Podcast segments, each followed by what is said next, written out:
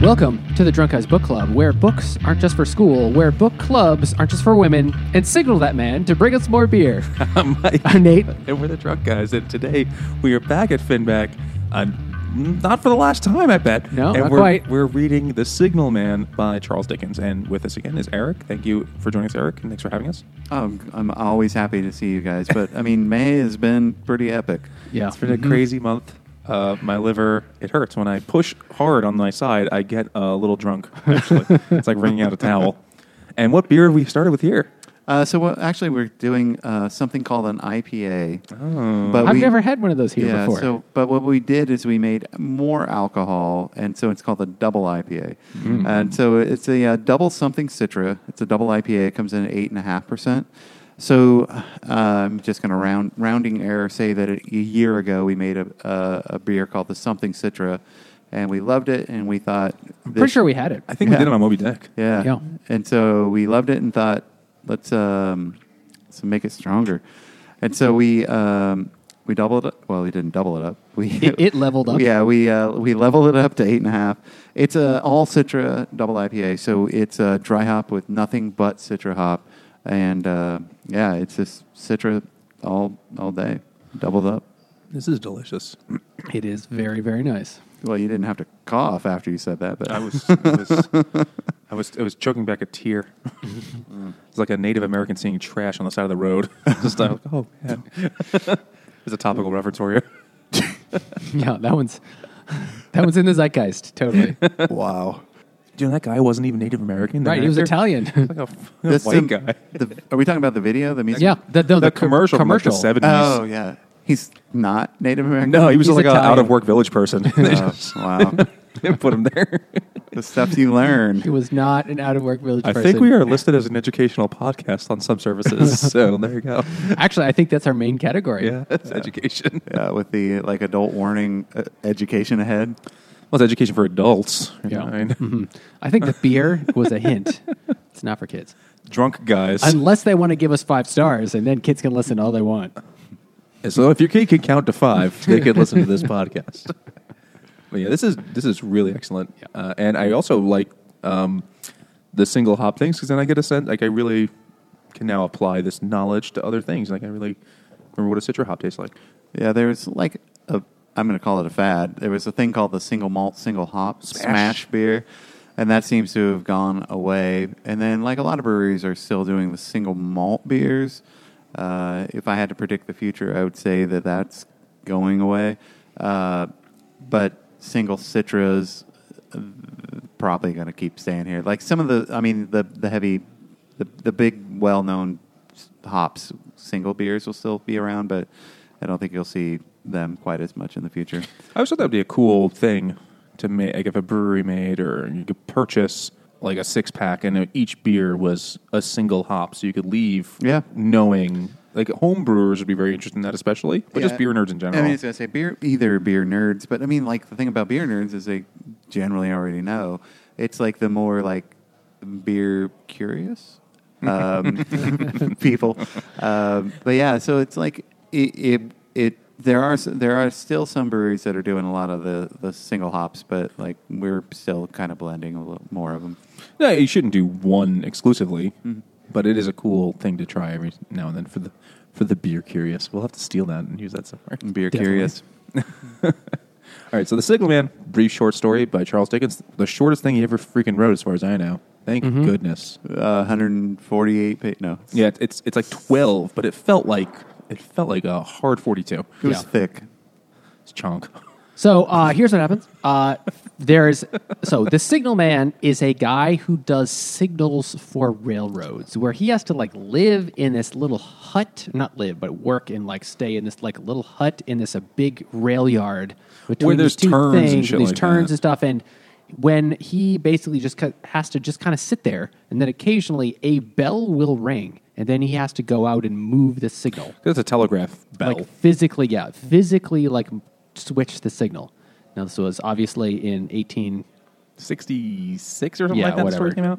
long before automation Oh yeah. his job totally lost Computers. mm-hmm. yeah hmm so anyway and he has like he's just kind of a weird guy, but he also has all these weird premonitions about bad things happening. Well, the he like narrator is the weirder guy. Can we talk about like that? who Oh, man? like just goes and visits this random signal man Yeah. dude in the middle of a train yard. Who does that? it's like, hey, what's going? on? Whoa, hello there. Yeah, What's hello down happening?" there. And the guy's like, whoa, Hello. what did you say? Yes. That's what the ghost said. Yeah. And after going back and forth for several days, because the narrator has, he must be of the landed gentry because he has no job. He, he just can wander in the countryside and be like, ooh, simple man, what are you doing? I'll talk to your boss for you. And he learns that this, he's been getting like a weird bell. Every so often the bell rings in a weird way. And they're like, oh, that's, it's not a real message. But instead, when that happens, uh, a sort of spirit appears on, of a man and says some funky shit. And he's like, I don't know what that means, but it's probably bad. And then bad stuff happens. Yeah. So first, there's like a. Is it just the premonition of a train crash, or do, is there a train crash before I think- the final one? I, no, I think the first one, it's like a guy waving his hand in front of his Yeah. face, or it says the same exact words that the guy narrating said. It, it, it happens. It gets three premonitions, but the guy doesn't tell them right away, so it's kind of confusing, especially if you read it quickly and don't care that much, like I did. Me as well. Basically, the gist is that there's a premonition. Uh, this thing is pre- uh, uh, prophesying Yeah. bad shit, and the guy doesn't know what to do with that knowledge. He doesn't understand it until after something happens. Like and he understands has that it a, was premonition, that something bad is going to happen in the train yard. Like the train goes by, and he has the premonition, and a girl dies on the train. Yeah. But what is he supposed to tell his boss? Like, no, I'm not going to switch that signal right now because something bad is going to happen. Like, who who would be like, why why should we not do that? Because I think so. Like, what kind of person would go, oh yeah, definitely, let's let's do that. Yeah. So he doesn't know what to do. He's very conflicted about having this knowledge, this you know, this premonition, but yet he doesn't know what to do with it. Anyway, the main character, whatever his name is, does he have He a doesn't- name? I think he was Doesn't have a named, name. He visits the guy on the third night except there's a problem because he's dead. Yeah. he got hit by the train. He's the one that got killed on the third premonition. and all of the premonitions now make sense because the the the guy, you know, just- whoever the fucking narrator is, he walks over there and everyone's like, "Oh, hey, stranger, want to see a dead body?" And then they Yeah. just, you could see him; his countenance is very re- re- reserved. And they show his dead body, and he's like, "That's that's the man. I knew him." And here's the guy who killed him. You want to talk to him for some reason? Like you're an investigator. And the guy's like, "Yeah, I just said this," and, and whatever he says, it's like word for word what the narrator guy said at their first meeting, with the hello down there or whatever it was. And the waving of the arms is what one of the premonitions did. And it's like, whoa, what does all this this mean? thing about the light. and then it's over. Yeah, And you're left to wonder was it a crazy coincidence? Or were this, this man saw all these signs? And because he had his back to the train, like he Yeah. didn't look, and then the train just hit him. Or it's, I mean, he's a fucking. It's his fucking job to be there among the trains all the time. You'd think he would know what to do, but he didn't. He got killed. Yep. So the question is: is is the is it a ghost story? Is it a horror story? Yeah, it's clearly some sort of supernatural thing. Is it a incompetent worker story? That's part of it. Yeah, I mean, this is before OSHA. yeah, right. Is it a cautionary tale about the founding of OSHA? is this is this a tale that uh, automated switch operators circulated? Like, this is why you don't need that.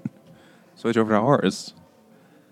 I, I, th- I, I as I was reading it, I thought it was going to turn out that either the narrator was already dead, like he had died in something, and like he was his spirit, or uh, he was like the messenger, and he didn't even he did know or didn't care to share that information. But it was kind of neither, and I don't really know know what to make of it. I didn't consider any of those things. I just felt when I was read it, it's Charles Dickens' version of the short story with a twist ending. Oh, the premonition was about him dying, and then he died. Dun dun dun. Yeah, Yeah. exactly. Well, it totally was that. I mean, it, it was the short. That's and, as far as my analysis went. And compared to the majority of the tw- short stories we've read this month, this one's way earlier, 1865 or something like that, Mm-hmm. 1866, whenever it came out. It's a lot earlier than most of them. And I think it came out in one of his like Christmas anthologies.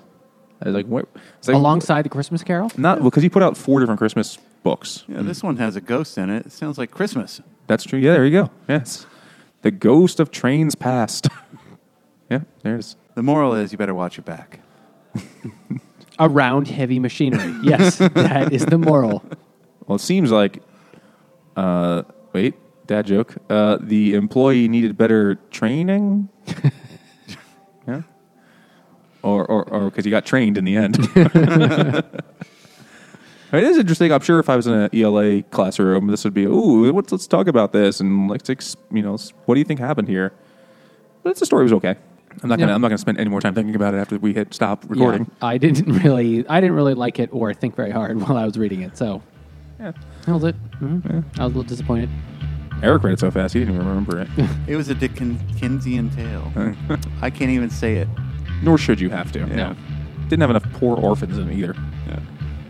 Well, tell us what you thought, Send us an email to drunkeyesbookclub at gmail.com. or follow us on Twitter at Drunk Eyes BC, or on The- Facebook and Instagram at the Drunk Eyes Book Club. Jimmy, where are you? dot Okay. Facebook dot net. And if you li- if you are drunk enough to listen this far, why don't you just leave us a review wherever you're listening? And why don't you just round up to five stars? You don't need to get hit by a train to do that, or signal something. Yeah. Why don't you signal your approval by rounding up to five stars? I think we actually just got a premonition that you're going to leave a five star review, so thanks in advance. And uh, thank you again to Finback and Eric for tolerating us on our, our overstayed uh, trip here uh, over many days. Yeah. It's been like a week and a half now. Oh yeah, I'm- We've just I'm- like lived here. I'm glad you guys were able to find the brewery. Make it make it on out here this time. Yeah. Well, I have one more change of clothes. Uh, we'll see what I can do. Let's talk to you later. Cheers. Bye-bye. I wish they had a shower.